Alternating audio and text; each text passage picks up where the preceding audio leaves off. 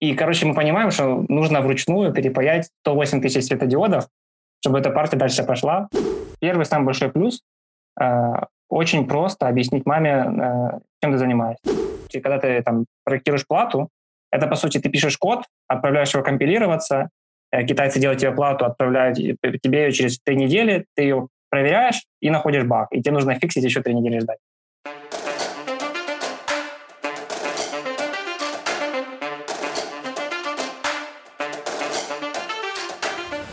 Вітаємо всіх на сьомому випуску шоп-шоу, пізнавально-розважальному шоу для продуктових людей, де ми разом з цікавими практиками досліджуємо, як створювати цінні продукти. Запис ведемо в прямому ефірі на Ютубі. Частиною шоу є спілкування зі слухачем онлайн, тому не соромтеся, долучайтеся з вашою допомогою. Ми зможемо створити кожен випуск по справжньому унікальний.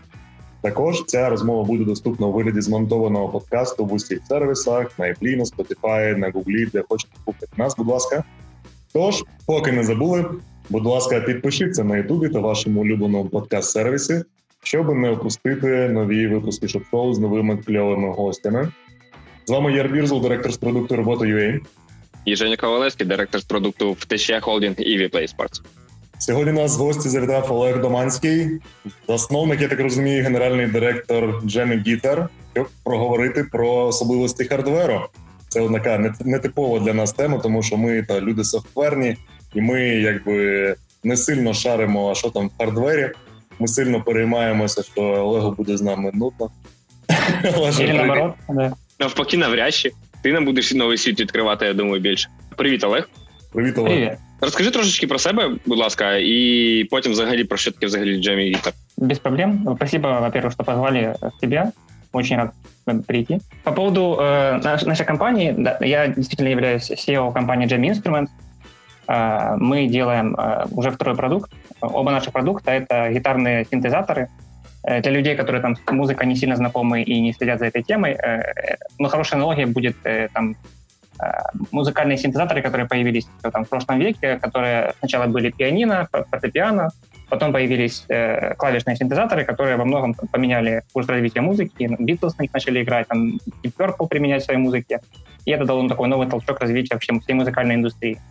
Вот. То же самое, по идее, должно было произойти с гитарами. Э, должны были появиться гитарные синтезаторы, которые видеогитары дают возможность человеку, который умеет играть на гитаре, э, по сути, для него гитара является музыкальным интерфейсом, через который он транслирует свою музыку, э, играть с помощью других э, звуков, ну, в общем, использует этот интерфейс, который ему знаком.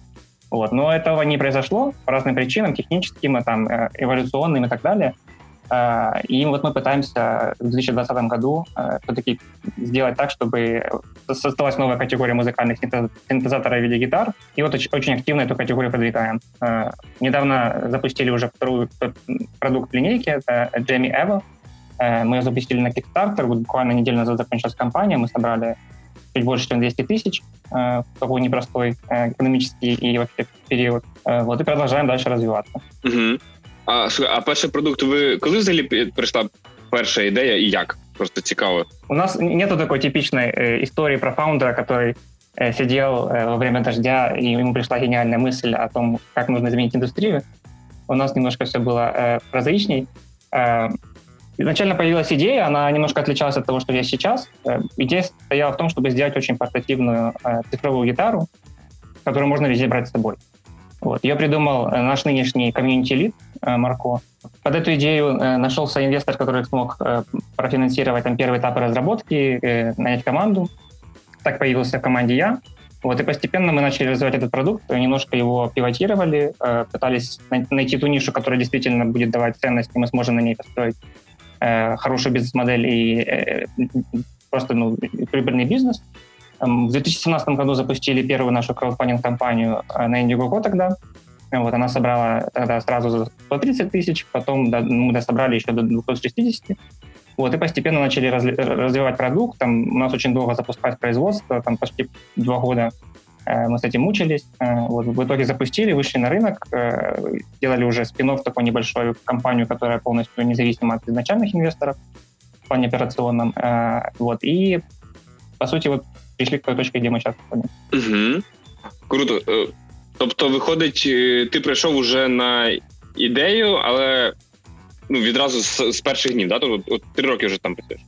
Да, да. Я пришел вообще на позицию продукт-менеджера. Мгм. Моя зад- О. пер- первая задача была у меня ну, понять вообще, для, ч- для чего эта идея нужна, как ее продвигать, как, какие должны быть фичи. В общем, ну, стандартная такая продукт-менеджерская задача для нового продукта. О, ну кльово, що її почали робити до того, як продукт викатати. А ти знаєш, то я думаю, для багатьох ідеологів було Ага. достатньо. Так, ну ми йдемо на Kickstarter, робимо продукт, і це наш каздев.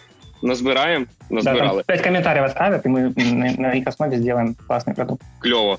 Тобто ваше першим етапом було таке собі нормальне занурення в продуктовий Discovery, що ви пішли за інсайтами, що людям потрібно і так далі. Да, да. Ну, это, это такой процесс очень длительный был. Мы э, чуть ли не полтора года приходили к та- тем мыслям, которые мы сейчас уже считаем для нас очевидными. Вот. Но э, тут проблема такая была в том, что многие из команды не были погружены в предметную область сильно, в том, в том числе и я. Я ну, обе играю на гитаре там, с детства почти.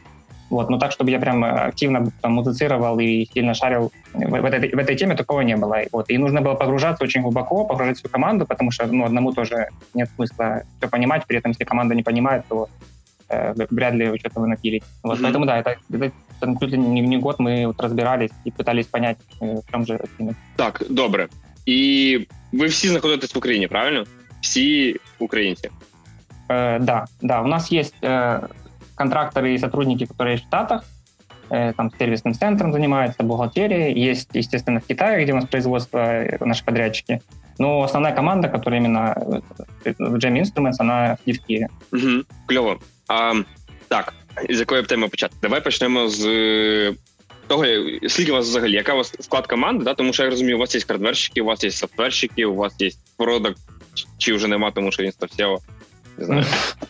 От, але цікаво просто, хто створює цей продукт. Да? Тобто, скільки треба людей, щоб створити хардверний продукт, і ще, наскільки я знаю, з двома аплікухами, які підключають ну, аддонами, плагінами для різних Да-да-да. звукових станцій.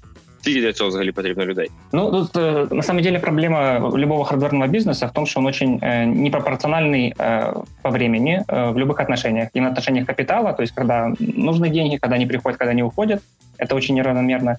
И в плане загрузки ресурсов э, разного типа специалистов. В хардвере очень э, много ресурсов тратится на начальных этапах, когда разрабатывается основные хардверные составляющие, там, подготовка к производству, запуск производства и потом уже э, ну, постпрои- постпроизводственное такое сопровождение.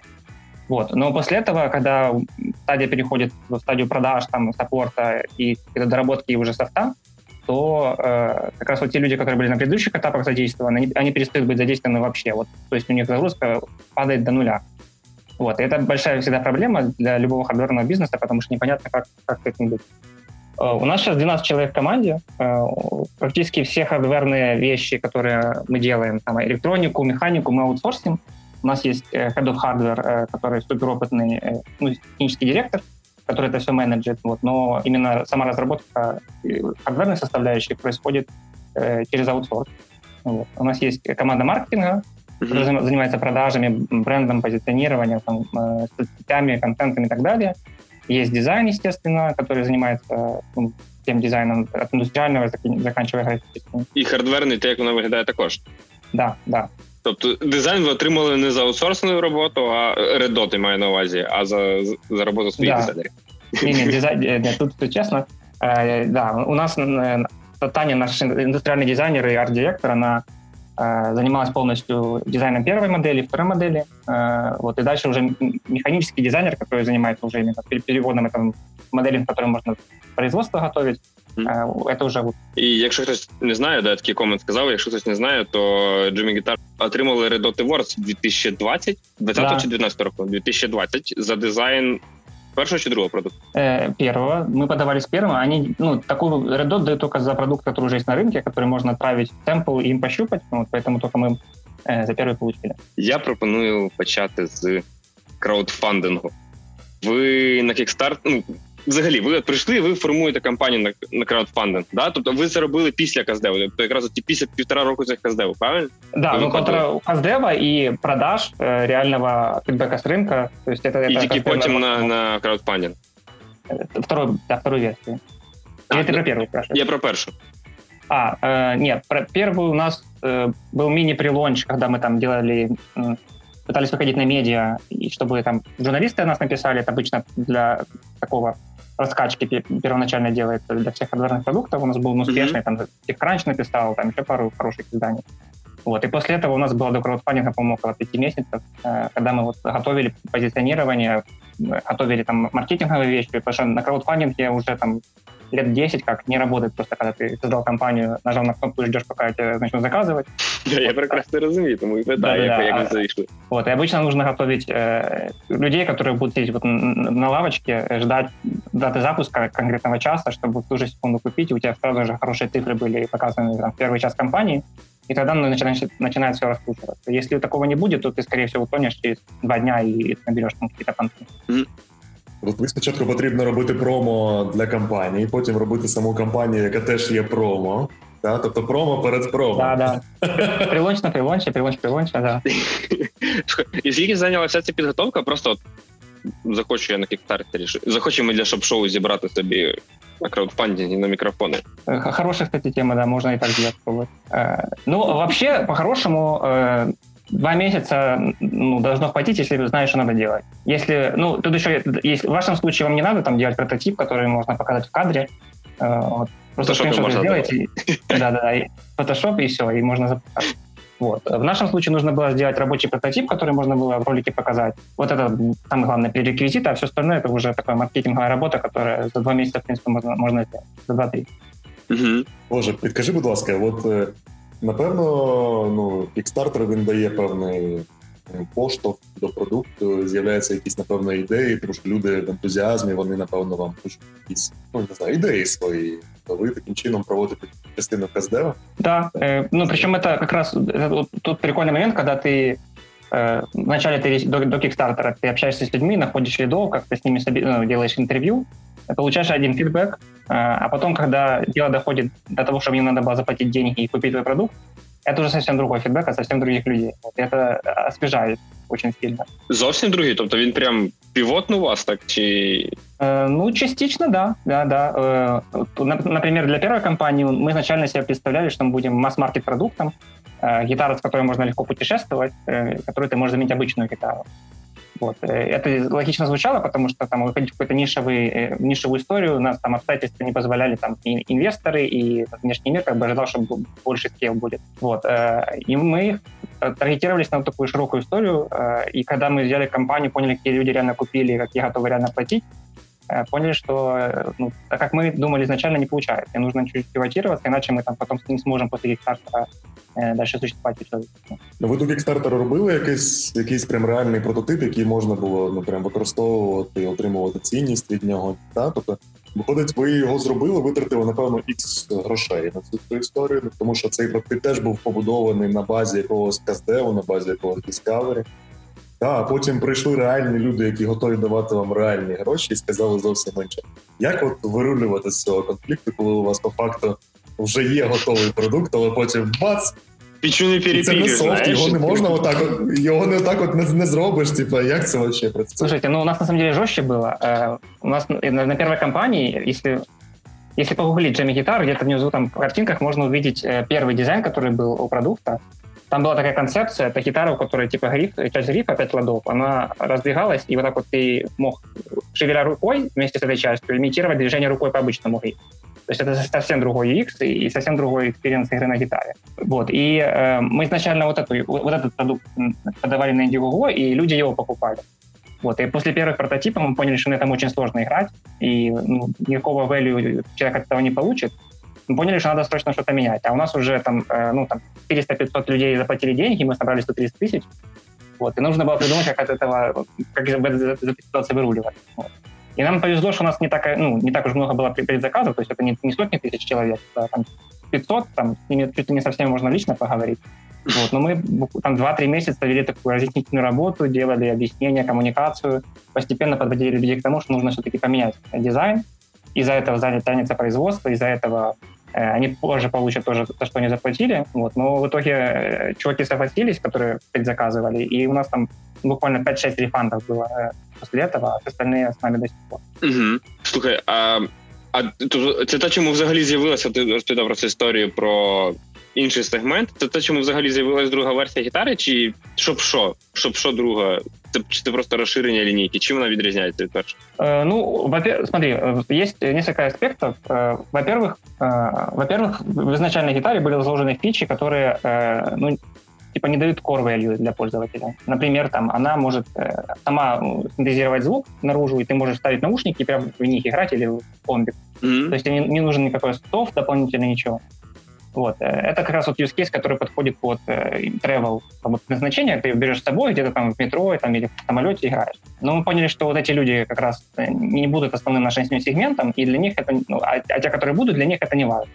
Им важно использовать ее как синтезатор, они все равно, скорее всего, будут ее использовать со своим компьютером, со своими звуками, со своими саундбанками. Вот. И эта фича, например, не нужна. Вот. И, и, ряд таких вещей, которые, по сути, добавляет косту, в производство э, достаточно серьезный кост, э, но при этом не приносит ценность.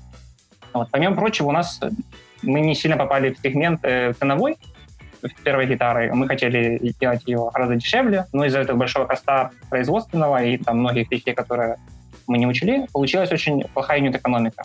Вот. Она не позволяла нам, ну, по сути, быть э, профитабильными там, в длинной перспективе. Поэтому вот, э, вот этот аспект на нас влиял. Э, плюс мы понимали, как мы можем улучшить технологию. Мы понимали, как можно сделать лучше датчики, как сделать так, чтобы experience игры был лучше. Вот это второй аспект, который тоже наложился, и поэтому мы вот решили, что лучше сделать э, вторую версию с учетом всех ошибок и всех факапов, которые мы сделали, и пофиксить экономику при этом. Окей. Блін, а у вас є якась статистика з того, скільки замовило другу з тих, хто замовляли першу? Э, да, ну, я приблизительно смотрел, э, чек 50. То есть у нас там 600, 600, 600 заказов э, на Kickstarter за 30 дней было. И чек 50 из них это как раз люди, которые первого, с первой еще версии с нами. Ну, 8, 8 там от 8 до 10 процентов, наверное. Слухай, мені просто таке обширна якась тема, напевно. Е, ти просто частково зачепив. Якийсь негативний фідбек 100% був. По-перше, це був ваш перший продукт. По-друге, він е, по-друге, він завжди є. Да? Там, По-третє, якби він завжди є. Да. І як ви з ним боролися? Як боротися взагалі з негативом на запуску кампанії, за якою дивляться всі бейкери, да, тут така була на кітарці, на які всюди про які всюди вже написали, і ви вже відправили продукт. Це ви якби єдине, що ви можете, ви можете розмовляти. Ну або рефанди робити. Да. Як взагалі з ним боролися з, з негативом? І чи багато було? Э, у нас была прикольная история. Э, в начале еще, когда мы тоже не понимали толком, как нужно позиционировать, и у нас было такое позиционирование гитарно-роковое, типа вот гитара для э, классной музыки, чтобы играть там песни Deep Purple, Metallica. Вот, и у нас э, мы сделали ролик, э, там, где главный герой, э, там, чуть-чуть кривляясь, там, в комичной манере, показывал, как типа разные стереотипные персонажи могут играть на, на этой гитаре, именно ну, стереотипно из там, предыдущих эпох рок-музыки. Вот. И мы этот ролик запустили через самую большую Facebook-группу, называется Guitar World, там, самая большая Facebook комьюнити на планете. Вот. Mm-hmm. И я такого хейта, ну, не знаю, не видел там под, под роликами Тим, Тимати и Гуфа, наверное, меньше было злобных комментариев, чем под этим. То есть э, гитар, гитарные вот люди, которые именно консервативные гитаристы, которые чисто просто играют на гитаре, там, без мюзик продакшена и так далее, они очень трепетно относятся к гитарам и вообще к этой всей э, культуре. И если ты немножечко заступаешь линь, за линию, ты очень сильно обожжешься. Там были комментарии в плане типа э, желаем, чтобы создатели этой гитары сгорели. Сначала сгорели гениталии, а потом уже они. Э, вот уже буквально такие комментарии были, их прям было миллион. Вот, это было очень жестко. Ну, да, да, но с другой стороны, это как бы был супер такой освежающий дух. То есть мы поняли, что ой, давайте не будем заигрывать с этой темой. Это и с точки зрения маркетинга не сильно хорошо работает, и с точки зрения там дальше развития продукта тоже нам не поможет. Поэтому, ну, как бы было жестко, но с другой стороны повернуло нас э, в том направлении, в котором стоило повернуть. Угу. Окей, добре. Дякую. Окей, е, моє питання таке: е, в рамках підготовки до кікстартеру, до чого які є особливості конкретно от хардверних проєктів, окрім того, що потрібно мати якийсь е, прототип, який можна показати людям, да? які ще особливості є? И какие обмежения? Ну, они на самом деле все, все касаются стадии разработки. То есть Kickstarter очень жестко следит за тем, чтобы то, что ты показываешь у себя на странице, в ролике, там, на картинках, соответствовало действительности. То есть, если, например, они запрещают делать какие-то реалистические рендеры на странице, если они у тебя есть, и ты не можешь показать, что у тебя действительно продукт в таком состоянии находится уже к этому моменту, то они тебя не пропустят, скорее всего, либо заставят убрать, либо вообще заблокируют выход на, на, на площадку. А, вот. Э, больше особых э, ограничений нет на самом деле. То есть если ты можешь доказать, что то, что ты сейчас рекламируешь, у тебя действительно уже в таком состоянии продукт находится, и те строки, которые ты заявляешь, они более-менее реалистичны, то Kickstarter тебя пропустит. Просто вопрос дальше, как, как они будут тебя э, поддерживать, э, потому что на Kickstarter запускается в день там, ну, десятки, если не сотни проектов, и э, там, трафик, который э, чисто кикстартеровский, заходит на там, небольшое количество страниц. Вот, очень важно там правильно спозиционироваться так, чтобы ты мог от запуска на Kickstarter тоже что-то получить, а не просто там поделиться э, долей с продаж с ними и, и все. У вас и вышло? Э, да, э, вышло, но э, это не так просто для нового продукта. Я, например, думаю, если мы первый раз бы запускались на Kickstarter, то есть если бы это был первый, первый продукт мы запускали на Kickstarter, скорее всего, у нас не получилось. Тут мы уже заходили с месседжем это уже второй продукт, мы уже первые зашипали, и у нас есть кастомеры, и мы вообще ну, какой-то бренд создали вокруг всего этого, и нам было легче общаться. Если бы мы были no-name совсем, э, которые не, ну, непонятно откуда взялись, э, mm-hmm. они обычно даже не отвечают на письма, и там каких-то контактов, там нет кнопки связаться с нами, надо всегда заходить через какие-то потайные ходы. Вот нам повезло, мы знали одну э, девушку, которая э, работала раньше в стартере, и потом она ушла, стала консультировать. И вот она смогла нас познакомить, э, показать нашу страничку, компанию, и ребята добавили нас там в свой, ну,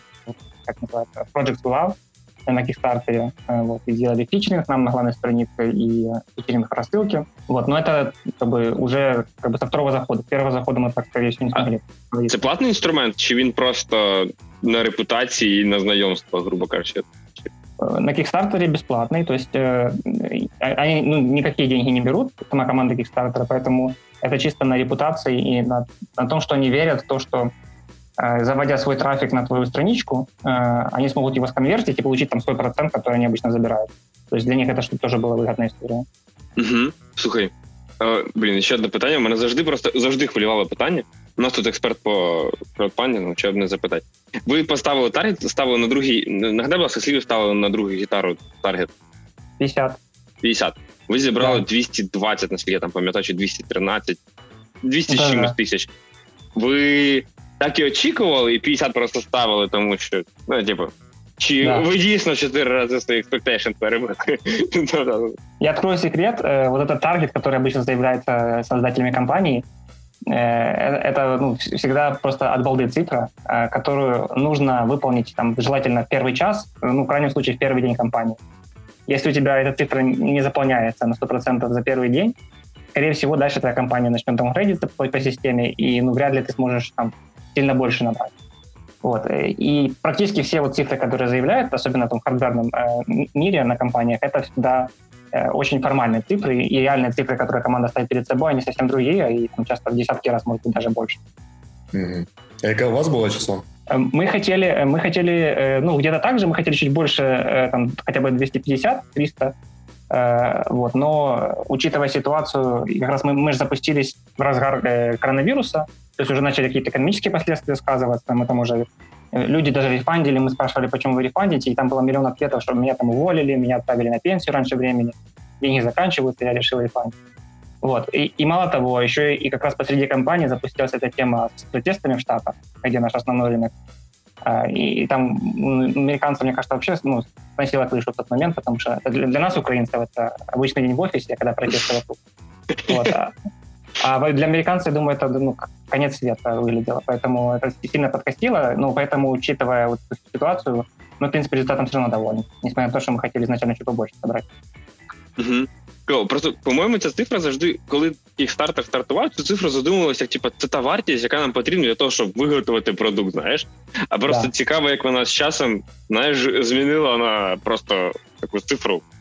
Ну, ну знаєш, ну, якщо ти... маркетингове число. Ну слухай, це да? ж класна історія для того, щоб потім новина з'явилася. Типа, чуваки зібрали за перший день свою ціль за первую годину свою да, ціль. Так, так и есть. Э, и причем я не понимаю, ну, почему там западные медиа до сих пор на это ведутся, уже все понимают, что это история чисто маркетинговая, и все равно не продолжают это писать, и ну, уже вроде всем очевидно, но не знаю. Но вообще Kickstarter сильно поменялся за последние годы, там, ну, изначально эта платформа задумывалась как для no-name креаторов запускать какую-то интересную идею, и люди приходят со всех сторон, тебя поддерживают. Kickstart. А сейчас, э, да, да, Kickstart. Вот. А сейчас э, по сути, это соревнование маркетинговых машин.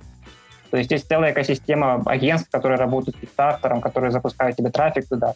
Э, если там, особенно масс-маркетовская история, не как в нашем случае, а там какой-нибудь горшок для растений нового типа, вот недавно был как раз там собрал 6 миллионов, по-моему.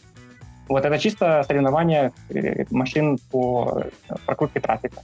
Вот, и Kickstarter сейчас, по сути, в это превращается, а компании, которые более нишевые, типа вот наши там других похожих нишевых вещей, то ты в основном у тебя весь приход твоих сборов приходится на первый день именно с той базы, которую ты подготовил для запуска. То есть те люди, которых ты собрал, которые действительно нуждаются в таком продукте. А все остальные дни, ну, по сути, вот соотношение сбора в первый день и всей компании это обычно э, там один к трем, если не, не один к двум. То есть это не половина суммы часто собирается в первый день. И все остальное уже докатывается по чуть-чуть. Угу. Ну, тепер тобі треба кікстарт. Кикстартер для кикстартера, знаешь? Агентство. Да. У меня, кстати, есть даже есть э, теория заговора. Э, есть такое агентство Jello, мы тоже, кстати, с ним работали они, э, ну, по сути, работают с acquisition, с, обычно с Facebook рекламой, там, с YouTube, э, и заводят трафик на страницу, и, в общем, его пытаются оптимизировать. Вот. А в Kickstarter есть такой прикол, э, в него нельзя строить Facebook Pixel. Э, Kickstarter почему-то не сделал эту простейшую фичу до сих пор. И ты не можешь делать не ремаркетинг, ты не можешь давать Facebook оптимизировать своей компании. А вот это агентство Java э, сделало свою систему, по сути, прослойку между Kickstarter и Facebook, через которую они прогоняют и, по сути, делают то, что Facebook должен делать и за это берут достаточно хороший процент э, со сборов. Там, ну, той же компании, которая набирает 5 миллионов, они там могут миллион своих забрать. Да, и ну, нормально, запахло, запахло, запахло, запахло українським бізнесом, відчуваєте? Ну, это, кстати, израильская компания в Тель-Авиве. Окей, Ничего не просто факт. Просто факт. Окей. Так, я думаю, Kickstarter ми отримали інфи, і якщо у нас буде реально вже потреба, то ми як мінімум знаємо, куди йти за більш глибокими да, приходите, вам, вам компанію під ключ. О, дивися, кікстартер для кікстартера, знаєш? от він, от він уже. Окей. Е, Давай перейдемо до. Сорі, Жень, поки ти поки ми нікуди не перейшли, тут е, Гена Смаковський задає питання, який відсоток все ж таки кікстартер бере в результаті, скільки всього залишається після. Kickstarter берет 5%, плюс там от 2 до 3% за процессинг платежей. Mm. Окей, okay, mm. нормально. В принципе, по-божески. По-божески, да. да. Цілком собі, знаєш. Я, я думаю, зараз буде відсотків 15 минимум. Это, кстати, мы сейчас вот э, собираемся запускать коллаб компанию в японском краудфандинге. Есть такая тоже тема интересная. Э, в Японии тоже есть свой краудфандинг, там свои платформы большие. Но для японцев краудфандинг это совсем уже другая штука. Это больше как э, шопинг с классными скидками. Вот, вот так, скорее всего, можно его назвать. Вот. И там э, площадки берут э, до 17% О, я, я, я такий майже попав в японський ринок, дивіться. Да-да-да. Окей, добре. Наступне питання буде стосуватися. Давай ми, от те, що Яр казав, він якраз від десь тут подає, про Каздев протяг, протягом півтора року. Яр, давай ти. Так в чому суть питання це було? Півтора роки Discovery, півтора роки препродакшену, да, якогось для того, щоб отримати прототип. А з чого це все взагалі складалось? Півтора року це достатньо об'ємний шлях, і звідкиля гривні. Тобто, як ви взагалі протрималися півтора роки? Що Э, да, смотри, чтобы не возникло э, конфуза, э, полтора года у нас было от старта э, вообще работы над продуктом и до запуска производства массового, когда мы уже начали отправлять бэкерам э, первые гитары. Вот, то есть э, это не, не прямо полтора года что-то ресерчили, а потом запустились ком- компании, потом еще производство стартапили. Это все-таки параллельные процессы были, э, вот, и финансировали мы их поначалу с помощью, вот как я и рассказал, инвесторов, которые поддержали саму идею, достаточно там большие деньги вложили на старте. Это был такой пресид раунд, по сути. Угу. Вот. И CastDev ну, был достаточно стандартный, то есть мы пытались... Изначально у нас не было вообще даже прототипа, была идея, мы с идеей искали людей, которые потенциально, как нам кажется, могут быть э, хорошими ресурсами для ответа на вопросы. Ну, как, как в обычном І ви каздевили таких собі рокерів, які просто вечірком на, на лавці грають на гітарі, да, типа з рюкзаком, на якому нашивочка королі шут. Да. а, а треба було не їх. Для другої ви явно вже для Ево ви вже Да, да. И, э, ну, вообще, CastDev — это же такой процесс, э, он не прекращающийся, и ты получаешь инсайты о продукте, о пользователях в процессе ну, жизни компании постоянно. Вот. Гарне питання. така ж не прекращающаяся. Ну, ви наказдевили, відправили в виробництво, пішла да. партія, а далі ви каздевите на наступний продукт, чи просто на покращення в юзкейсах з точки зору там е, фірмвеєра, софта, які ви їм додаєте, і навколишньої екосистеми. Як що, що ви далі? Да, ну, естественно, тут цикл, конечно, не такой, как в софте, что ты можешь на неделю запланировать спринт, что-то сделать, э, получить инсайт и следующий спринт делать. Тут производственный спринт — это там год-полтора. Вот тут так не получается. Вот, но у нас есть много софтверных составляющих, там прошивка, приложения, есть отдельные плагины для э, мы что-то разрабатываем. Вот, и мы больше уже в контексте вот этих вещей э, делаем ресерчи, общаемся с людьми. Вот. А на первых этапах, да, мы еще до запуска производства пытались понять так, немножко приблизительно хотя бы, что это за позиционирование, какие люди у нас будут кастомерами, на что им важно обращать внимание и так далее. Угу. И вы починали відразу з американського ринку? Да, да. Э, мы сразу понимали, что будет большой ценник, и э, запускаться с большим ценником там, э, там каких-то ну, менее богатых рынках, условно, будет сложно или, или менее, менее ем. Вот. Mm-hmm. Поэтому сразу задумывались об Америке. У нас э, первый пункт того, что это ну, прикольная тема, и можно как-то ее развивать. Мы делали медиа-лонч, ну, по сути, мы, грубо говоря, делали пресс-релиз, потом мы описывали продукт, прикладывали рендеры, там какие-то видосики, и делали рассылку, стандартный пич на медиа. Вот. И достаточно много журналистов подхватило. У нас там был хороший каверидж, там только с, с, с, этого, с, с этого медиазапуска у нас там было около трех тысяч э, подписчиков, которые оставили свой email, ну, которые хотят на краудфандинге уже нас купить. Вот это был такой классный сигнал, что стоит значить цю тему крутити. Угу. кльово. Так. Ми перейшли до теми різниці в продакт менеджері між хардвером і софтвером. І у вас, я так розумію, у вас я думаю, все одно є якась софтверна команда, більше фірмверна, софтверна і хардверна. Правильно? У вас три команди, як зазвичай. Ну, формально, да, по сути, это как бы одни и те же ребята, э, сидящие там вместе, да. Ну, формально, да. То есть мы занимаемся отдельно фирмвером, отдельно софтвером, отдельно приложениями, отдельно mm-hmm. ходу. І, і ви ці цикли якось синхронізуєте взагалі? Ну, предметно, якщо ви, ви їх е, маєте на увазі, софт собі йде по своїм речам, у них є, у вас є запуск, не знаю. Ну, у нас, у нас Ну, я понял, я понял твой вопрос. Э, у нас релизы такие же, на самом деле, как и ну, похожие на, там, на стандартные софтверные. То есть у нас есть отдельный таймлайн, и он больше это waterfall чистой воды, где мы планируем циклы производства, производство деталей, как мы запускаем сборку, как мы там ну, это делаем. Вот. И во всем этом есть софт. Мы сразу закладываем возможность э, апдейта по воздуху, чтобы можно было через там, мобильное приложение, еще через э, что-то обновить э, прошивку на гитаре. Вот. И mm-hmm. у нас просто после этого уже начинается стандартный процесс разработки, где мы планируем фичи, Э, вкладываем их в спринт, э, в конце спринта делаем релиз, э, люди получают новую прошивку, обновляются, мы собираем фідбек і делаем следующий цикл. Багато ідей доводиться зарізати із-за лімітації хардвера. Да? Ви випустили хардвер, і у вас зараз дуже куча ідей, у вас явно їх така от куча спеціально лежить спеціальною лейбою. Типа да. non-compatible, знаєш, несовмістимо. Дуже їх багато, просто цікаво. Ну, кстати, не так и много на самом деле. У нас практически, ну, у нас хорошие возможности по э, инфраструктуре хардверной, то есть у нас есть э, три чипа на первой гитаре, которые каждый занимается своими э, вещами, и тогда можно много чего накручивать. Есть сразу Wi-Fi, есть Bluetooth стек, и, э, в общем, все на свете, чтобы развивать э, э, любые идеи сумасшедшие. Вот. Тут больше вопрос по ресурсам на разработку.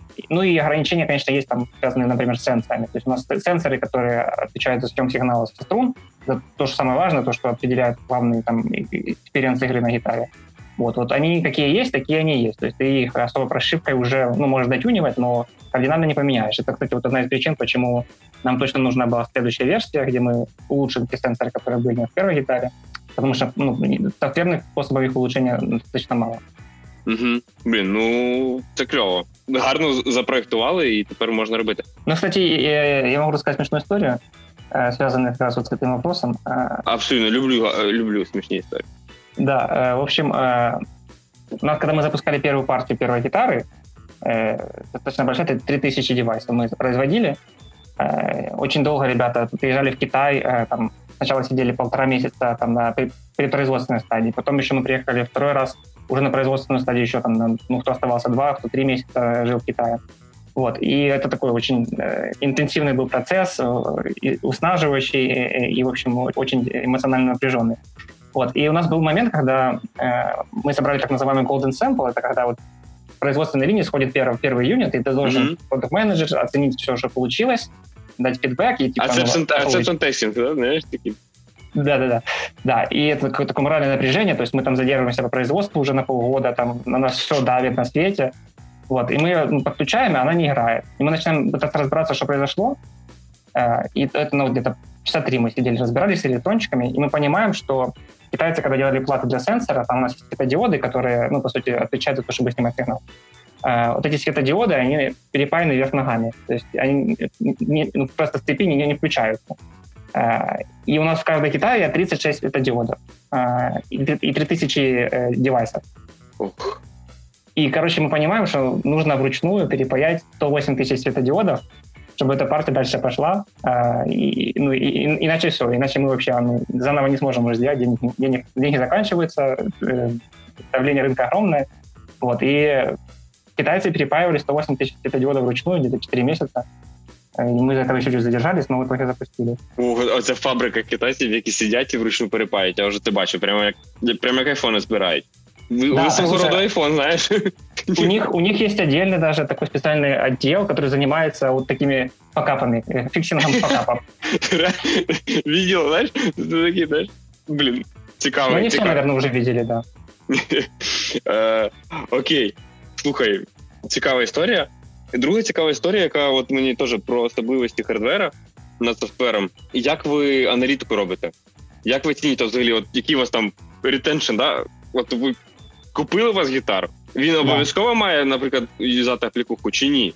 Він може поставити просто собі плагін і аплікуху вашу не поставити, і все, і ви що, юзають, не юзають, де там satisfaction, де engagement. Да, это, это такая большая проблема любого харда, э, особенно как у нас, где бизнес-модель предполагает продажу единичную, ты получил профит с одной продажи, и это вот вся твоя бизнес-модель. То есть у нас нет какой-то э, составляющей, где есть lifetime value какой-нибудь или ну, возможность до продажи есть вот к новым девайсам. То есть мы, как, мы как в iPhone, то есть iPhone же тоже запускает постоянно новые модели не просто потому, что они революционные изменения сделали, а в основном потому, что им нужно обновить линейку и ну, просто брать денег тебе дальше. Вот. Э, в нашем случае тоже похожая ситуация. Э, меньше масштаб, конечно. Вот, но э, у нас э, основной стимул э, заставлять людей э, подключаться к приложению — это обновлять прошивку и э, делать их experience лучше, давать новые фичи. Вот. И э, это кое-как работает, то есть мы продаем, по сути, каждый раз, когда мы запускаем новый, новый э, релиз стартапа, мы его презентуем, красиво оборачиваем такую маркетинговую обертку и просим людей обновиться. И таким образом мы сможем собрать те, гитар, те данные, которые в гитаре накопились. То есть мы э, их постоянно собираем внутри, просто если она не подключена никуда, Э, ни mm-hmm. к компьютеру, ни, ни к телефону, то данные не собираются. Вот. И как только они подключаются, эти данные сливаются, мы можем отследить какую-то там динамику по ретеншену, по использованию, по частоте и так далее. Вот. Но эти метрики для нас э, скорее такие индикативные, потому ну, что... Тому що є дед-юніти завжди, ну, якісь... Ну, там, да, да, вибачте, я знову. Да. да ничего. От них не зависит там, наша коммерческая составляющая в краткосрочной перспективе. Долгосрочно, конечно, зависит, потому что ну, хорошие метрики позволяют там и, с инвестициями по-другому работать, и, э, возможно, какой-то накручивать сверху сервис, который может быть платный. Вот, но у нас и фокус, конечно, на верх воронки, где мы продаем просто сам. Потом стараемся делать так, чтобы человек был счастлив, оставлял хорошие отзывы, э, ну, в общем, максимально был доволен. Угу. Слухай, тут Гарне питання в чаті про китайців. Вони вже почали mm-hmm. робити підробки. Як ви від цього захищаєтесь? Это популярный вопрос, часто спрашивают. Мы, мы вообще не боимся подделок от китайцев, потому что у нас очень сложная механика, очень сложные сенсоры, и само производство очень сложное. Но самое сложное потом это все еще продавать и sales channel построить под это. Вот. И если какие-то китайцы смогут сделать э, такую же гитару и э, сделать для нее отдельный канал продаж и, успешно масштабировать это все, то мы просто придем к ним за советом, как они это сделали, как нам тоже самое сделать самим. Вот. Но пока, пока, пока были только всякие ну, продавские схемы, где люди типа продают на какой-то левой площадке ну, с нашими креативами, со всеми дизайнами гитару за какую-то смешную цену, вот, и потом просто ничего людям не, не присылают. Вот. Но так, что кто-то сделал копию, такого, такого еще не было. Угу. Як ви боретеся з цими от продовими історіями, коли у вас реально виставляють, начебто на продаж е, ваш продукт з вашим брендингом і всім іншим? Це на вас ніяк не впливало в плані репутаційних е, ризиків, там репутаційних історій, що там, от наїбалі, коротше. Э, ну, было пару раз, когда люди приходили, говорили, я вот заказал вот у вас на сайте, ну, какой-то левый сайт, гитару за 36 долларов, классная скидка, 94%. Э, почему мне ничего? Где моя гитара, чего мне не пристали ничего? Офигенно, знижка, я уважаю, 93% в хардвере, так. Да-да-да-да. Вот, э, ну, мы тогда объясняем, что вот это фрод. Ну, мы стараемся коммуницировать там в своих соцсетях, везде, где мы можем, что вот, если мы увидим такой кейс, то мы его репортим везде и стараемся людей предупредить. Но бывают люди, которые ведутся, э, вот, и такое тоже есть, но не можу сказати, що це якась масштабна історія, тобто це єдиничний mm-hmm. mm-hmm. Ну, я хотів продовжити тему з юніт економікою, насправді. Тобто, як. Е, Яка маржа?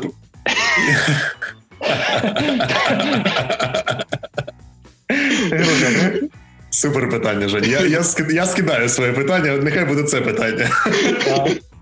Э, маржа э, тонкая, э, особенно на первом продукте. То есть мы, например, на текущей гитаре в лучшем случае мы зарабатываем там около 80, может быть, иногда 100 долларов юнитом. То есть чистого профита, это за вычетом маркетинга, производства, логистики и так далее.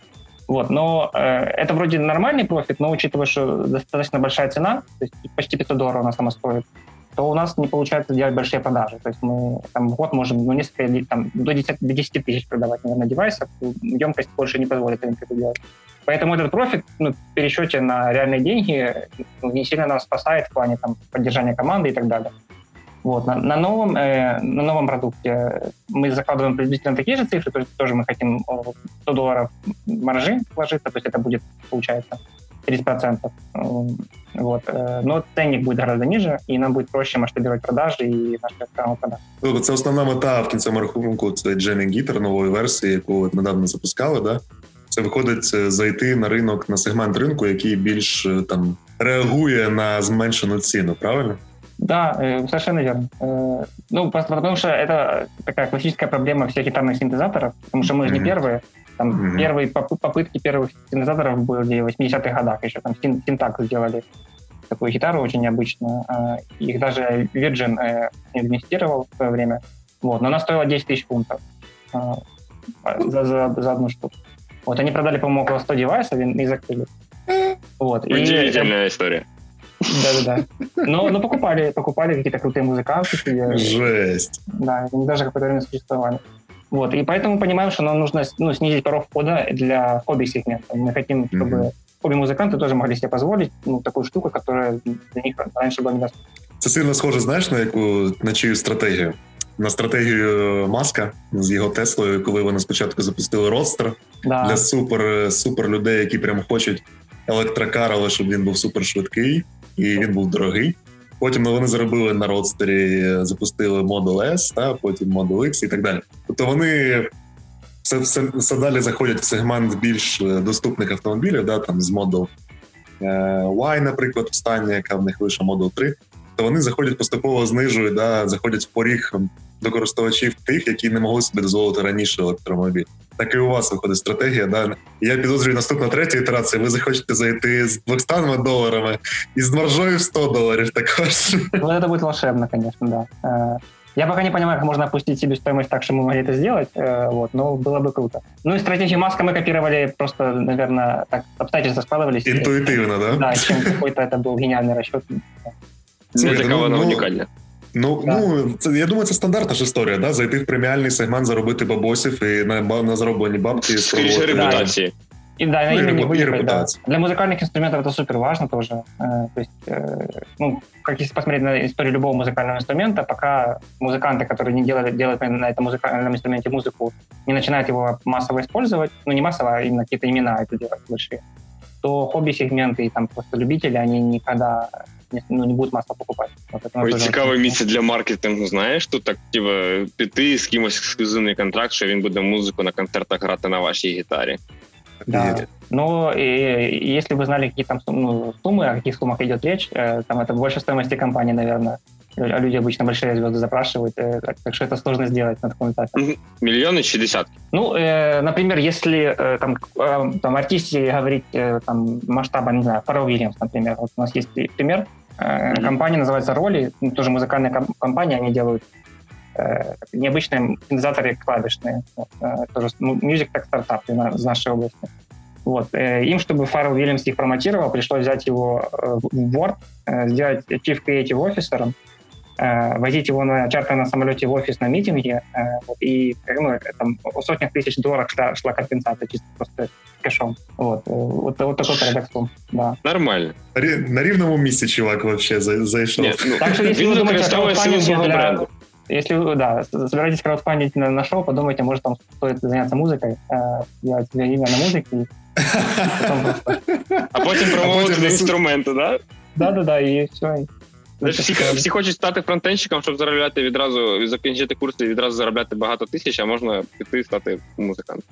Да, просто, ну, э, да.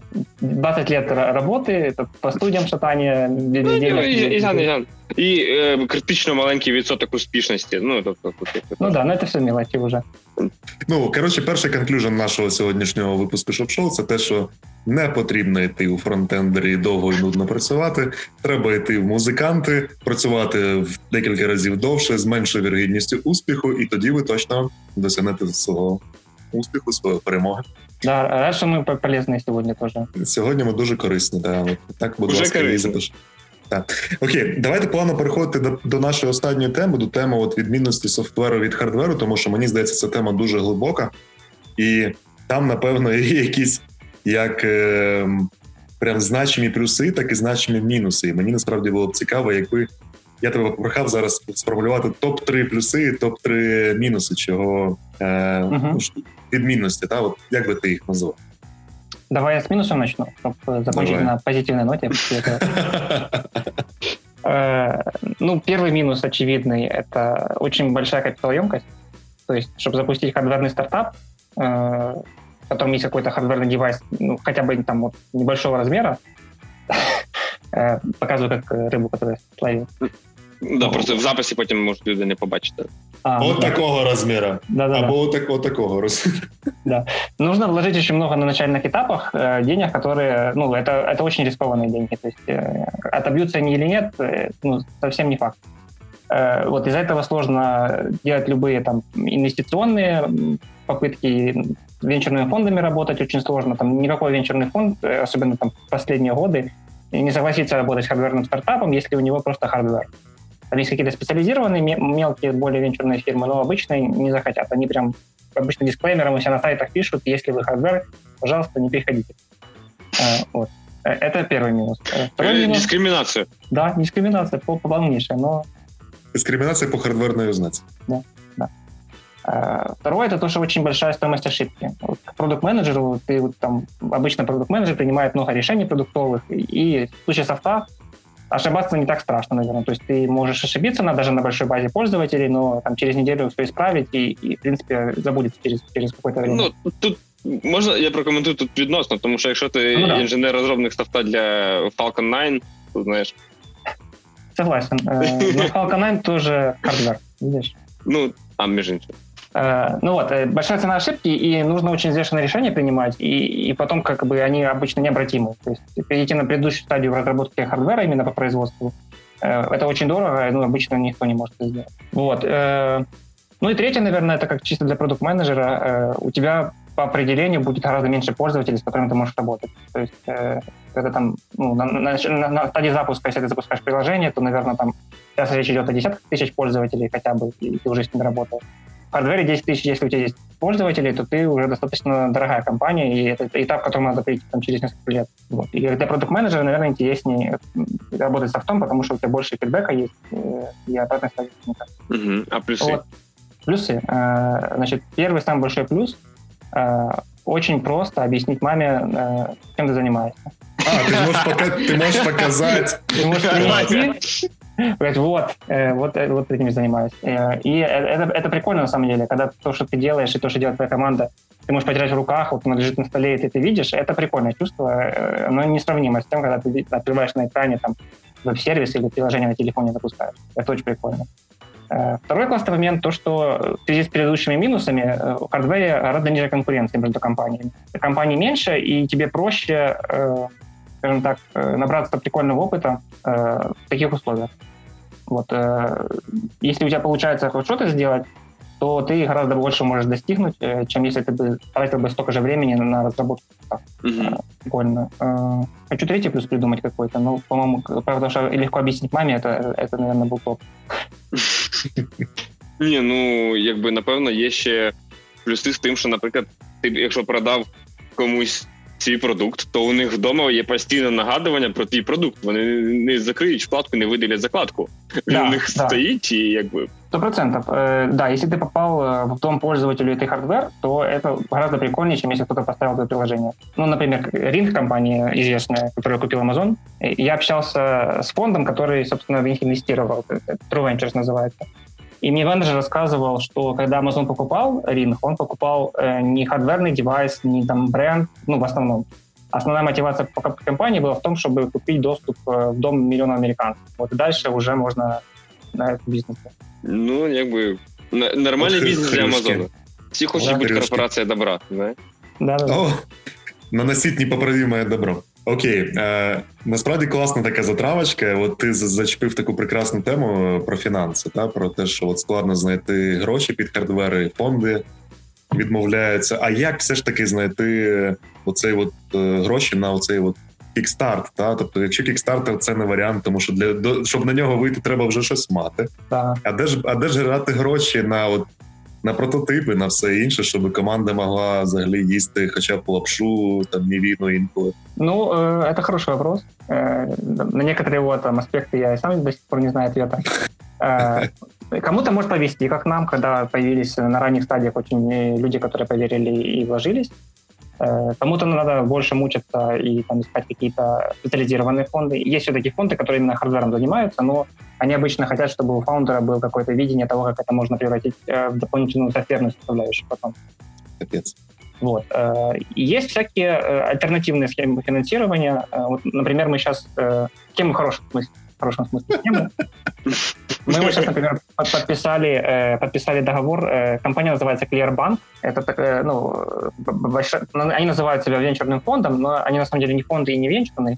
Они, по сути, инвестируют в стартапы, в компании рабочий капитал. И ты этот рабочий капитал, ну, по сути, это кредитная линия ты его используешь, оборачиваешь, возвращаешь себе профит, и с этим профитом делишься с ними. Э, вот. Это прикольная компания, они там, у них э, на борде сидит там Гарри Вайнерчик, например, там э, создатель Superhuman тоже сидит, хорошие ребята, и, они, и вот, вот это тоже такая, такой вариант для выживания. Ты можешь с помощью рабочего капитала дополнительного кредитной линии финансировать там свої необхідності поки що. Угу. Ну прикольно. Ти сказав, що вам пощастило, і ви у вас знайшлась людина, яка вас повірила і дала гроші на ранніх стадіях. А що це була за людина? Це класичні оці Friends, Fools and Family, чи було ще щось? Э, не, это, это вот то, что называется Family Office. Э, по сути, это там два предпринимателя. Э, они основали компанию Zero Alliance, известную достаточно. Ага, окей. Вот. Э, у них был продукт, который генерировал хороший э, поток денег, и у них э, была возможность там инвестировать, и они тогда часто ну, много экспериментировали, запускали там несколько компаний, которые пытались там в разных нишах э, завоевать популярность. Угу. Е, кльово. Просто е, чому ми взагалі питаємо? Тому що знаєш, українські продукти, ну походженням з України, да, правда, правильно сказати, з походженням з України, тому що небагато з них залишаються українськими, коли потрібно підіймати інвестиції. Про них взагалі майже все відомо про ті, які популярні. Про вас насправді в інформації я розумію, тому що у вас ринок американський, але насправді інформації не так багато. І для мене було там, от, наприклад, відкриття, те, що ви з України. Да? Тобто я пам'ятаю, я колись потім вже матеріали шукав. Я пам'ятаю, що десь е, років півтора тому я натрапляв, я заявник фанат кікстартера. Uh-huh. Я натрапляв цю історію, але я тоді навіть не співставив, що це з України. В той час, коли там ті ж самі підклуби і Рінг. Всі знають, що у них тут ну Рінга тут РНД, да, всі знають підклуб з України. А от на локальному ринку я е, про вас взагалі просто не так багато відомо. Тому я думаю, багато зараз. Зараз всі люди з компанії Ajax раптово сказали: Фу, Женя, фу. Да, кстати. Я я просто привів всього два приклади, не сказав, що цим обмежуєте весь хардверний ринок в Україні. Окей? Просто всі одразу, коли питаєш про hardware в Україні, всі згадують PetCube першими, другий Дарінг. А про Ajax забувають, при тому, що Ajax насправді прям молодці. Не, абсолютно згоден. Абсолютно згоден. Вопрос, Окей. почему, почему про нас не было известно ничего так особо в Україні? Ну ні, я напевно розумію. Можна я спробую відповісти, то мені скажеш так чи ні? Давай. Тому Давай. що у вас просто вам не потрібно так багато людей, тому вам над HR брендом взагалі в Україні не особо, ну не, нема особо value, да, щоб працювати над HR брендом в Україні. Да, грубо говоря, да. Особенно на этапах запуска у нас там не было необходимости никого набирать команду И там тратить ресурсы на то, чтобы сделать в Украине промоушен. Ну, скорее всего, у нас с Украины, например, до сих пор за все это время, по-моему, 5 или 6 заказов было э, гитары, и один из них мой, э, и еще два наших сотрудников. То есть, ну, это точно не рынок, который сможет там перегенерировать ревеню, к сожалению, сейчас. Вот. Поэтому мы никакого акцента не делали, но в последнее время э, пару раз мы там делали пресс-релизы дополнительно на, на Украину, потому что сталкивались с ситуацией, когда нужно было сделать хайринг, а, а ты размещаешь вакансию, и никто вообще не отстреливает, что это за джейми инструмент, куда они взялись, и это ну, типа, тормозит процесс. Поэтому мы сейчас чуть больше акцентов добавили, но все равно не, не максимально. Угу. Слухай, Ложе, підкажи, будь ласка, ще одна відмінність харду від софта. Я думаю, вона була б дуже цікава, особливо нам з Женєю. Це питання якраз знаходження правильних людей в команду, яка буде створювати хард, тому що на відміну від софта, де все достатньо прозаїчно, ти відкриваєш роботу UA і постиш там вакансію. Робота UA. То з хардом, напевно, трошки складніше. Мені якраз е, Саша Канатовський, генеральний директор Ajax, розповідав, що було прям реально складно знайти інженерів, які могли би робити речі власні ну, на українському ринку, тому що вони всі повимирали після радянського там. Після переходу з радянської економіки на економіку вже нашу класичну нормальну економіку, так? От, от їх їх не стало. Як ви знаходили от, людей в команду? Хто ці люди? Це якісь самородки, це ваші знайомі, чи як ви знаходили? Да, это реально ну, огромная проблема, там, найти какого-нибудь механического инженера или электрончика в Украине, особенно которого еще не забрал себя Ajax, очень сложно. И, вот. У нас опять повезло, у нас часть команды изначально была из компании R&D 64, это ну, такой R&D, R&D hardware outsource, Почти все это выходцы из компании Pocketbook. Pocketbook, если знаете, ага, лидеры, это украинская компания была. Угу. Вот, и их R&D команда делилась такой отдельный аутсорс хаб, который помогал стартапам, там даже с чуть работал. От, і по суті їх інженери до сих пор нам допомагають. Окей, тобто ви знайшли центр експертизи, та який вже працював з певною хардверною компанією, і просто постаралися зробити так, щоб вони вам допомогли. Це прикольно, насправді. Я над цим навіть так не думав. І я насправді зовсім забув про Pocketbook, тому що дійсно це ще одна компанія да, з да. кстати, з точки зрения там объема продаж и коммерческой успешности. Э, я думаю, что они могут тягаться с Аяксом и, и даже и побеждают. То есть это продукт, которому уже у них целая линейка, и, и там, я думаю, на, на миллионы девайсов по речь по продажам. Так що да, так круті ребята. Слухай, ну прям цікаво, насправді цікаво. Добре, окей, зібрали ви значить команду, зна? і вам тепер потрібно було визначитися, в якому напрямку бігти.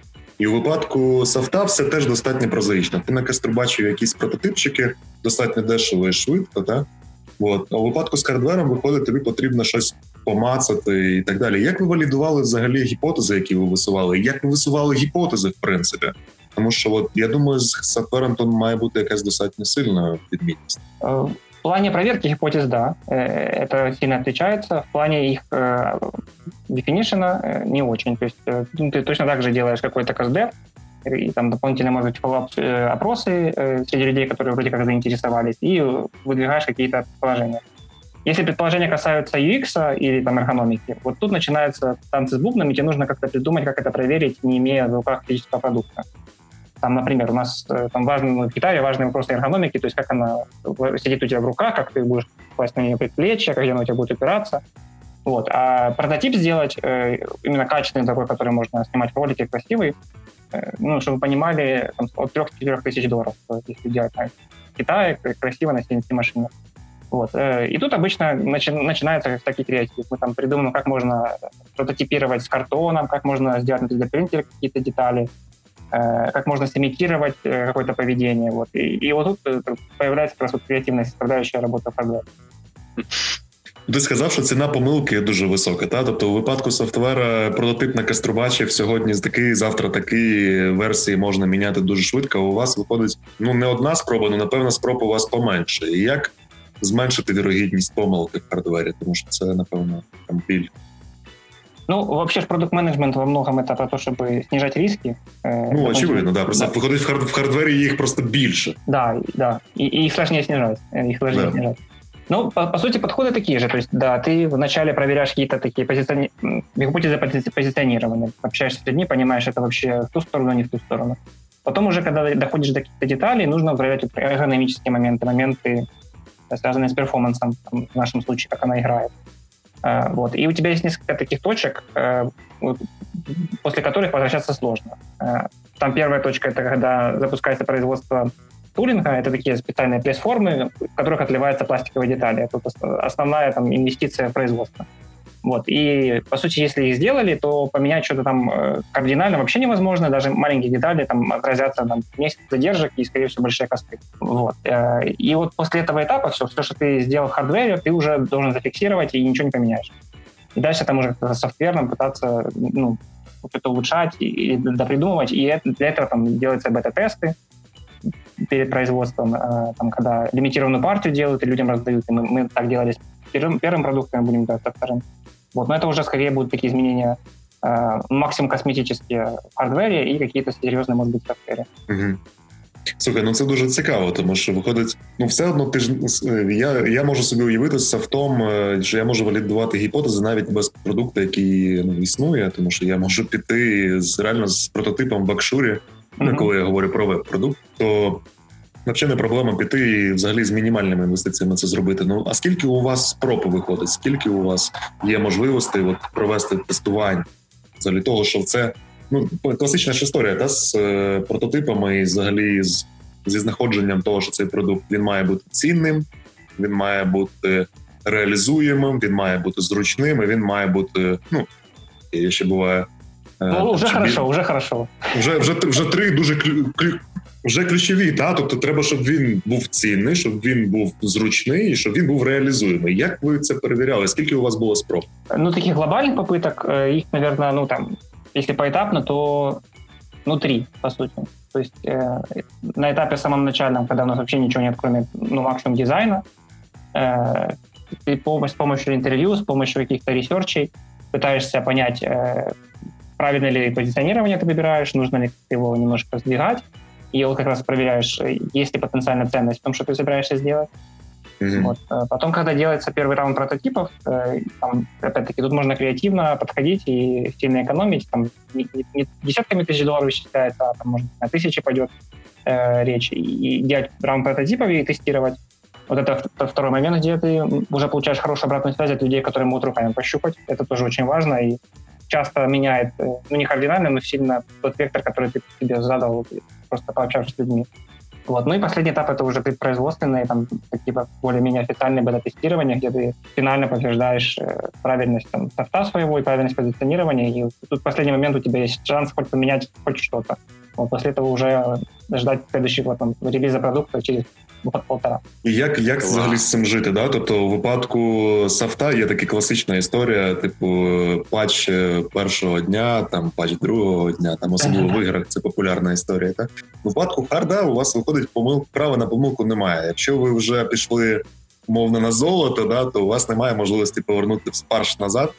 Як е, як з цим жити? Як от, е, як забезпечити такий процес е, перевірки, що ви нічого не не проїбалися? Ти почав ти почав казати валід. Я думаю, валідол. Думаю, як забезпечити себе валідолом? Знаєш, для того, щоб це хороший спосіб, да. Так от, як все ж таки, як забезпечити от процес е, прям перевірки того, що у вас на на золото, да, от парш ви прокрутили, і його тепер можна віддавати людям? Ну, э, во-первых, нужно иметь внутри такой запас э, прочности моральной, э, чтобы не сломаться и ну, не проплакать все ночи подряд э, продукта. Э, частично как бы делюсь своим опытом. Э, вот. Э, еще такой момент важный.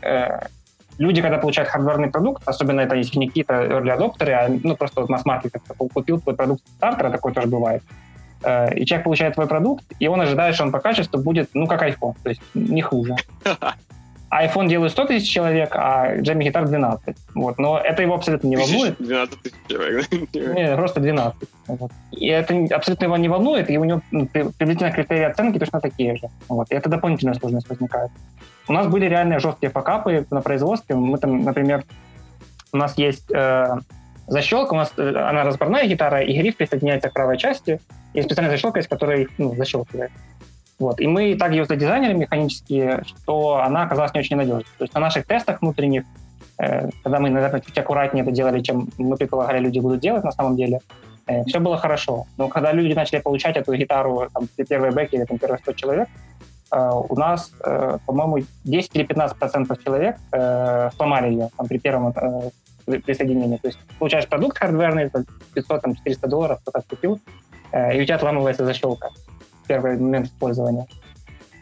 Вот. Это, это, естественно, ну, супер стресс, и, типа человек вообще не понимает, что происходит, и, там жалуется или бежит в соцсетях. Вот. Э, и такой был факап, и ну, ничего нельзя сделать. То есть мы, по сути, должны были ну, переделывать немножко дизайн, менять уже для следующего производственного мини-цикла. Его там, слава богу, уже защелка это не, не такой, не центральный элемент, и можно было это поменять. Но в целом, типа, вот надо с этим смириться и как-то уже дальше на customer support пытаться это решать и хотя бы негатив спрашивать. Вот. А как это э, избежать? Э, для себя я сделал вывод просто один простой. Э, это вот как не знаю, кто с ремонтами сталкивался, кто делал ремонт. нужно просто перепроверять ну, каждую идиотскую мелочь, которая кажется, что ну, это же очевидно, но не может быть такого, что человек здесь сделал не так Вот может, и надо это каждый момент проверить, и не успокоиться, пока вот ты пять раз не проверишь каждый миллипетрический момент. Блін, От, ти уяви, ти просто саспенс, знаєш, The Last of Us просто відпочиває. Ти сидиш, тобі приходить перший фідбек, замало защелка, думаєш, ну, окей. Одна зі ста, типу, знаєш, ну окей. Потім другий, третій, четвертий, ти такий сидиш і думаєш. Да, а ты, а ты уже в Киеве, не в Китае даже. Ну, ничего реально нельзя сделать. Ох. А. Оце таке відчуття, знаєш? Ох, блін. Після такої, знаєш, в тривожні ігри і тривожні стріляльчики дивитися. Да, взагалі пізно. Не дуже хочуть. Окей, ну так у вас з цим контролем якості. Ти сказав, що треба перевірити будь-яку дрібницю. Так, контролем якості у вас займається якась внутрішня команда, чи у вас є якісь спеціальні тестери, чи як це взагалі відбувається? Э, ну, смотря тоже от хода зависит. В нашем случае у нас есть э, тестирование софтверное, То есть все там вот эти апдейты, прошивки, которые мы делаем, они тестируются у нас внутри, и там, ну, это очень похоже на обычное софтверное тестирование. Там, мануальное, что-то мы можем автоматизировать. Вот. Э, проверять моменты нужно на запуске производства, когда вот именно все готовится к тому, чтобы делать большую партию, потому что китайцы, если ну, их отпустить, они очень быстро начинают все делать. Если там где-то есть ошибка, они ее масштабируют за пару дней, моментально на всю. И вот это тот момент, когда нужно быть желательно физически там присутствовать и проверять все вообще, все, все мелочи. И э, этим занималась как раз наша инженерная команда, которая все это дизайнила. Вот. А, а потом уже при дальшем, когда процесс начинает э, потихоньку нарастать, э, есть уже там стандартные AQS, такие стандарты, когда небольшую партию, которую вы сейчас вот э, собрались, спаковали, готовы отправлять, э, специальный человек по там, чек-листу приходит и проверяет там, качество упаковки, проверяет, все ли вы вложили, а, проверяет, там, как датчики работают. У нас есть специальные тулзы, которые проверяют там, правильность сборки и так далее.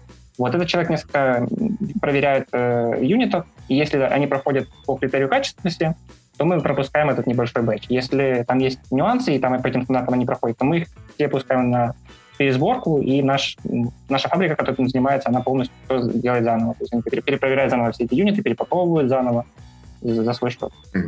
Ти сказав, що у вас виробництво в Китаї. Я так розумію, напевно, 99,9% хардверних стартапів якраз е, запускають свої продукти, ну точніше, створюють та реалізовують їх силами рук китайців. Да. Підкажи, будь ласка, Чи розглядали ви варіант е, виробництва в Україні? Якщо так, то як, якщо ні, то чому? Ну, серьезно, если честно, не рассматривали. Э, когда есть сложные продукты, где есть э, там несколько плат многослойных и э, сложные механические детали, которые нужно отливать в больших таких машинах, injection молдах. В Украине нет просто такой инфраструктуры и, специалистов, самое главное, которые могут, даже, даже если завезут вот эти вот станки все, завезут машины, которые печатают платы, все равно будет очень мало людей, которые могут их настроить и ну, поддерживать их работоспособность. То есть это даже не вопрос цены. Э, в Китае, на самом деле, достаточно дорого производить и достаточно большая стоимость труда. Там, по сравнению с Украиной так точно. Серьезно? Вот. Тобто в Китае дороже? Э, да, если делать какой-то простой девайс, например, ну, просто механический, там, не знаю, ну, какую-нибудь коробочку, э, не очень вычурным дизайном с маленькой платой внутри, которая какой-то сенсор делает, то в Украине будет дешевле 100% и сборка. И, Прикольно. И, вот. Прикольно. Разрыв шаблонов. Да, просто в Украине э, нету э, цепочки поставок, которая может помочь тебе это все запустить. То есть э, в Китае там ну, на каждом углу, в каждом там под, подвале, подворотне есть какой-то маленький мини-цех по отливку так, таких деталей, по производству таких деталей. И тебе очень просто там переключаться, получать детали, а в Україні ти ну надо, надо искать, і это, там деталюється на місці года. Блін, слухай, дуже дуже дуже цікаво. А от е, з, з точки зору знаєш проектування, да, ми поговорили про те, як там знаходити в рамках Discovery ту цінність, яку нам треба буде ставити для користувачів, і виробити, щоб це було і зручно і взагалі реалізуємо. А як ви потім займаєтеся проектуванням? Тому що ну для мене, як для софтової людини, все достатньо прозаїчно, да, в софті. Ну, типу, в тебе є там мовно фронт, в тебе є бек. В тебе є дизайнери, в тебе є аналітики, шумах, бабах, посади їх в одну кімнату, і бас через певний час у тебе з'являється класний продукт. Да. Ну я зараз, звісно, утрую, але тим не менше це приблизно так виглядає а якщо дуже спрощувати. А у випадку харда, як як з кого складається команда, і як вони між собою взаємодіють в процесі підготовки до виробництва? Ну на самом деле рецепт очень похожий, просто чуть другие роли. Mm-hmm. Тоже обычно есть человек, продукт менеджер или человек, который выполняет эти функции, то есть человек, который может выдать изначально продуктовые требования, на каком основании там он сам это осознал или отресерчил, он выдает условно список фич, которые должны быть в продукте. Э, тут есть дальше индустриальный дизайнер, который рисует под эти фичи свое видение продукта, это тоже очень важно, как оно должно выглядеть, делать какие-то первые скетчи, э, обычно несколько итераций скетчей, когда и команда смотрит, и пытается, может быть, иногда прототипы сделать. Вот. Дальше подключается механический дизайнер, который может задизайнить уже конкретную модель и конкретные детали, которые уже будут дальше отливаться в э, машинах специальных. Подключается электрончик, который делает разводку плат и проектирует платы. Вот. Ну и обычно, если какой-то есть там софт более-менее серьезный, то есть DSP-разработчик, который пишет уже софт, там обычно на C++, он пишется под конкретный чип, который был выбран. Вот. И желательно, чтобы в этом всем процессе уча- участвовал очень такой uh, high-level technical overview делал CTO условный, который mm-hmm. понимает архитектуру, понимает, какие компоненты выбирать, какие нужно ставить чипы, uh, ну и так далее. Вот. Ну, то же самое, ты это все соединяешь в одной комнате, и там, через, э, ну, может, не день, но через месяц, второй, э, первые результаты. Ну, что там, да? Ну, что там? Ну, що там? От у випадку. У випадку, до речі, от якраз організації роботи цієї от команди, це багато ролей. Ви якось waterfall це робите, тому що там хардвер, чи все ж таки тут у вас там скрам, канбан, коротше, повний agile, усі поля. І якщо так, то які є ну, особливости в hardware? Ну, в основном это э, не agile, это в основном как раз waterfall ный подход, особенно на первых этапах, когда там, ну, мы закладываем несколько итераций обычно под э, там, каждое такое узкое место, то есть под дизайн несколько итераций, под э, производство электроники несколько итераций, потому что, ну, по сути, когда ты там проектируешь плату, это, по сути, ты пишешь код, отправляешь его компилироваться, э, китайцы делают тебе плату, отправляют тебе ее через три недели, ты ее проверяешь и находишь баг, и тебе нужно фиксить еще три недели ждать. Вот это, вот, это вот по аналогии вот так. Один а, нашов, вот. один баг, один єдиний. Да, нашел, нашел софтверні, софтверні інженери реально психують, коли там 15 хвилинка затримка зі зборкою. Коротше, да, тут, типа, може декілька тижнів бути. У них да. значення багу, коли критикал, то це дійсно критикал, а не знаєш, типа так. Тут у вас все критикал, короче, я вот эту формочку принимать не буду, да? Да, тут, конечно, в этом плане напряженнее все, но тут тоже похожий процесс, надо просто несколько итераций заложить, но они ватерфольные. Э, обычно там до трех мы делаем э, на разработку электроники. То же самое по механике, э, вот, и потом по софту, по софту уже проще. По софту ты уже можешь в рамках там, производственного цикла делать э, такие спринты, э, вот, потому что там есть возможность апдейтить и без больших изменений затрат. Уф, короче, waterfall выси поля. Да, да. Э, и это еще Почему? обычно связывается как-то с маркетингом, потому что это же все в вакууме не происходит. Ты же не просто R&D хаус, тебе нужно и деньги зарабатывать. Mm-hmm. И все это с маркетинговым компаниям подвязывается, и надо все успеть. И это обычно как раз на стыке всіх этих етапів большой стрес для для всієї команди. І от якраз якраз останнє моє питання у зв'язку там з відмінностями харда і софта, якраз питання розповсюдження і промоушена. Да? Тобто, які є особливо ну з розповсюдженням, я думаю, класично і зрозуміло. Тобто, очевидно, що це якась фізична фізичний об'єкт, який треба якимось чином дистриб'ютити, да, тобто ставити на полки, продавати через магазини або через інтернет. У кінцевому рахунку це фізична річ.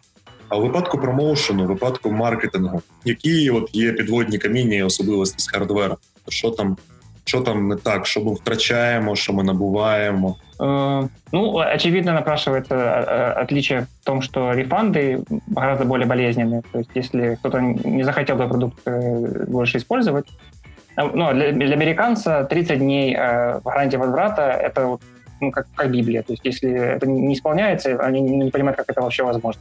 Вот, и там Amazon их ну, до такой степени разбаловал, что там они привыкли просто заказывать на Амазоне в один клик, им приходит, не понравилось, они кинули в коробку, отправили обратно и привыкли, что никаких претензий не будет. Вот это тоже рынок диктует, и поэтому если э, происходит возврат, то это обычно затраты ложатся на компанию по логистике дополнительной, по там, переупаковке, э, и себестоимость, получается, теряется. Вот, и вот, вот это сильно влияет, поэтому возврат — это один из самых главных бичей коммерческих для хардверного стартапа. Вот. А в плане промоушена, ну, по сути, похожие каналы работают. Точно, точно так же трафик. Э, обычно, если ты продаешь через э, свой собственный канал, через Direct to Consumer, э, то ты можешь ну, точно так же вести Facebook компании, Google Ads компании, на YouTube компании, с инфлюенсерами то же самое делать, и просто заводить трафик тебе на сайт и его конвертировать в покупку. Ну там класична історія з тим, що ви конвертуєте якось в ліда, якось чіпляєте, а потім наздоганяєте, чи намагаєтеся сконвертувати одразу в придбання, як це? Да, тоже, тоже зависит. Мы, ну, не могу сказать, что мы до сих пор там, э, что мы в это время поняли какой-то э, уже главный принцип основной. Э, мы по-разному пробуем. Ну, обычно, если ты хочешь делать длинную воронку, сначала делать лида, потом из лида делать кастомера, то это, скорее всего, будет очень дорого. Mm-hmm. Например, как для Kickstarter. Ты, это, по сути, воронка Kickstarter. Ты собираешь э, email-базу из лидов, потом ее конвертишь уже в продажу на Kickstarter. Вот. И вот, например, в нашем случае у нас э, там целевая стоимость э, acquisition cost э, целевой была в районе сотни баксов, на всю компанию, но при этом те люди, которые купили как раз вот из email-листа, таким, с такой конверсией, как у нас была, а, они стоили нам около 200. То есть мы, по сути, эти деньги инвестировали э, вот в красивую цифру на страничке Kickstarter, которая говорит, что вот первый час вы собрали столько-то денег. Mm-hmm. Вот, поэтому длинная воронка не всегда работает.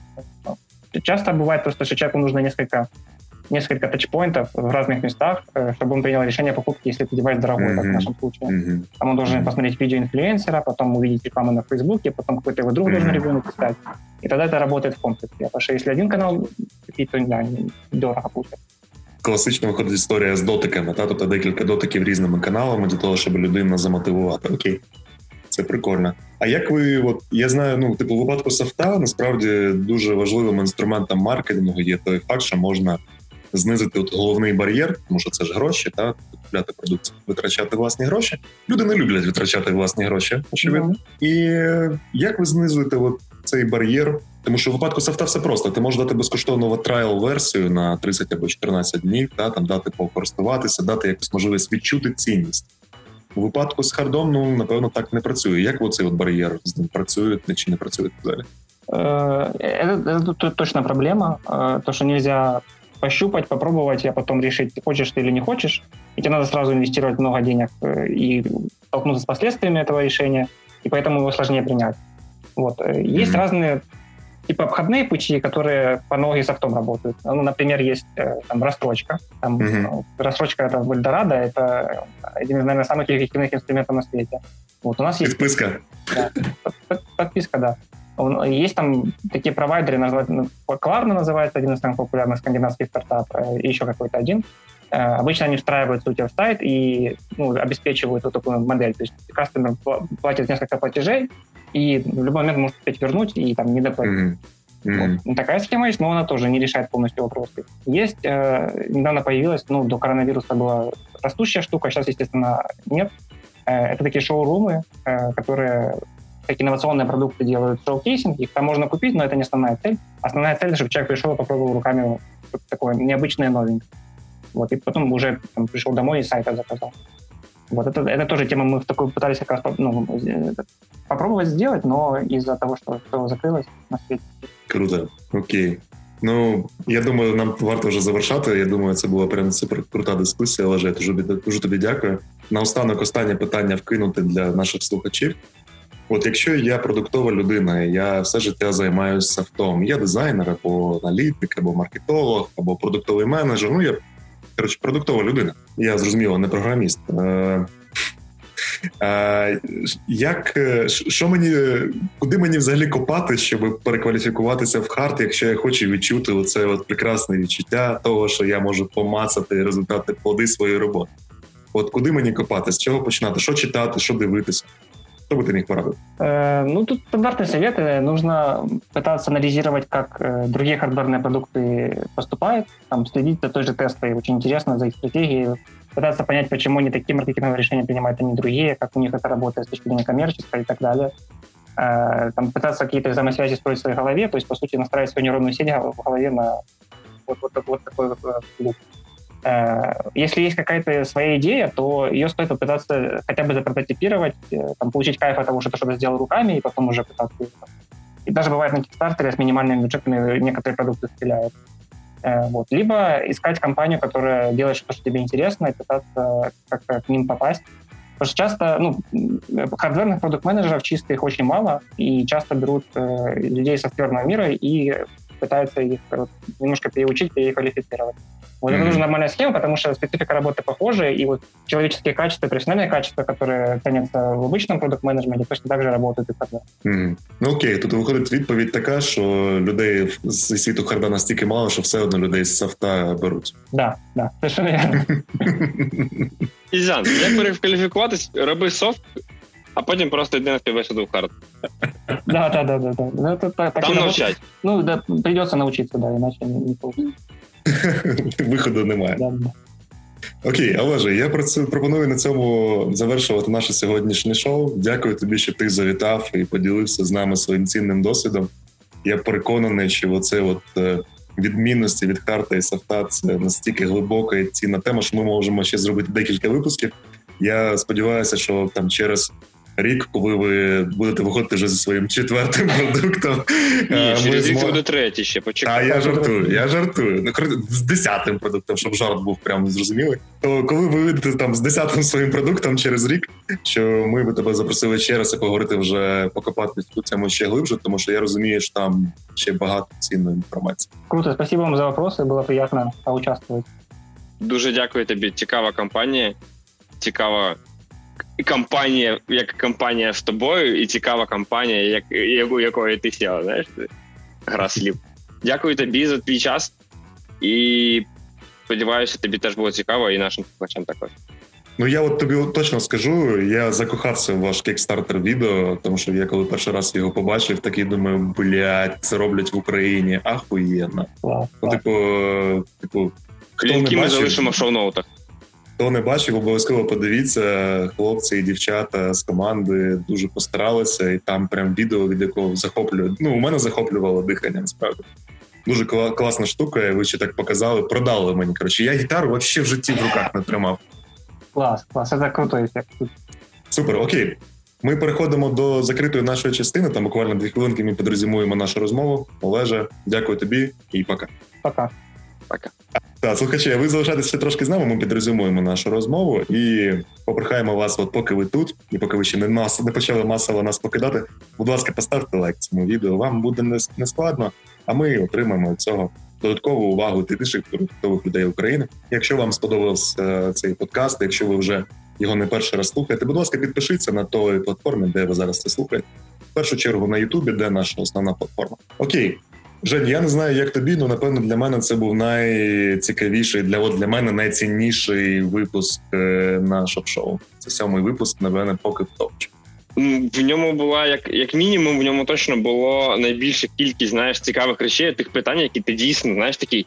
Блін, так а як же? Тому що якщо в минулих ми хоч плюс-мінус ну, ми в, темі. в силу своїх професій, да, ми в темі і ми розуміємо, то тут от цікаві речі, знаєш, про кікстартер для кікстартера і ферми китайців, які все розбирають, перепаюють 100 тисяч е, діодів. Такі цікаві речі. Так, це абсолютно з тобою згоден. Мені особливо знаєш, зайшло ну те, що по ідеї там ну ми так настільки звикли до світу agile, ми настільки звикли до того, що ми можемо дуже швидко адаптуватися, дуже гнучко мінятися в процесі, можемо швидко ітерувати. Та у випадку харда такої можливості немає. Жорсткий waterfall, коли в тебе ітерація, просто щоб отримати зворотній зв'язок про те, що в тебе якийсь баг, і ти його виправив чи ні. Інженеру потрібно чекати декілька тижнів, поки деталька з Китаю приїде. Це просто жесть. Да, тут е, якби реально цикл довше, вартість помилки більше, і якби як я казав, відчуття suspense у, коли щось йде не так, е, воно напевно прям зашкалює. І Захоплююсь і і як ти і жахаюсь. Я просто навіть не уявляю, чесно тобі кажу. Мені прям страшно від е, і насправді велика радість, що у нас в Україні є люди, які мають яйця робити hardware, тому що виходить ця штука дуже ну коротше, треба мати яйця, тому що ці вартість помилки дорога, вартість прототипу, на відміну від софта, дуже дорога, тому що це штука, яку ти мацаєш в руках тримаєш. Це електронний девайс, там купа людей зав'язано. Блін, я супер натхненний. Я не можу сказати, що я хочу працювати з хардвером, якщо чесно. Я я, скоріше я скоріше захоплююсь тими людьми, які працюють, і став більше цінувати продукт, над яким працюємо і ми, над софтом. Знаєш, Я почав більше цінувати продукт, коли я відкриваю е, продукт, знаєш, який мені приїхав, хардверний, а він mm-hmm. по якості не як iPhone, знаєш? Це ж важливо. Ладно, я думаю, це був прекрасний випуск. Е, слухачі, я думаю, вам ну мало сподобатися. Нам ну мені особисто дуже сподобалося. Окей. А сьогодні з нами був Олег Доманський, генеральний директор і людина, яка була з самого початку в Jamie Instruments. Вони зараз успішно закрили свою краудфандингову кампанію на кікстартері з продуктом Jamie Guitar. Ми залишимо е, ліночку на цей прекрасний продукт на кікстартері, щоб ви могли подивитися. Ми дуже радимо, чесно, дуже радимо. Не полінуйтеся. Я думаю, вас це надихне. Якщо вам сподобався цей, сподіваємося, він вам сподобався цей сьомий випуск шоп-шоу, пізнавально-розважального шоу для продуктових людей про створення цінних продуктів. Якщо так, обов'язково ставте лайки в тому місці, де ви це зараз слухаєте. Обов'язково на Ютубі, будь ласка. Це допомагає українській продуктовій спільноті дізнатися про існування нашого шоу. Також підписуйтесь на нас на Ютубі, на подкаст-сервісах, щоб першими прослухати нові випуски і ні в коєму разі їх не пропустити, тому що у нас попереду дуже цікаві гості. Також додавайтеся в телеграм-чат шоп-шоу, де нам можна задавати питання, ділитися фідбеком, дізнаватися про наступних гостів раніше за інших, отримувати додаткові матеріали від гостів. Коротше, там у нас двіж Паріж і вже навіть люди не мовчать. Є, дякую вам, що ви не мовчите. От. І всі посилання у нас в шоу-ноутах, всі посилання у нас в описі відео. Там так чи інакше ви знайдете все, що там потрібно. Дякуємо всім, хто що були сьогодні з нами в прямому ефірі. Так само дякуємо всім, хто слухає нас в записі на Ютубі чи у вигляді подкасту на всіх ваших подкаст-платформах де ви залишаєте нам відгуки, зірочки, підписуєтесь. Лайки ставите, оце от все. Бачимо, скільки ми байтів наробили для того, щоб все ж таки стригерити вас на лайки. Дякуємо, дякуємо. Сьогодні з вами були Яр Бірзл, директор з продукту роботи UA. І Євген Ковалевський, директор з продукту в TCI Holding і Vplay Sports. Ви помітили, що Женя замислився над своїми ім'ями. Женя замислився над Я у відпустці, я у відпустці. Взагалі. Окей. Отже, нехай ваші мрії будуть в приємному шоці від ваших можливостей. Почуємося. Всім па-па.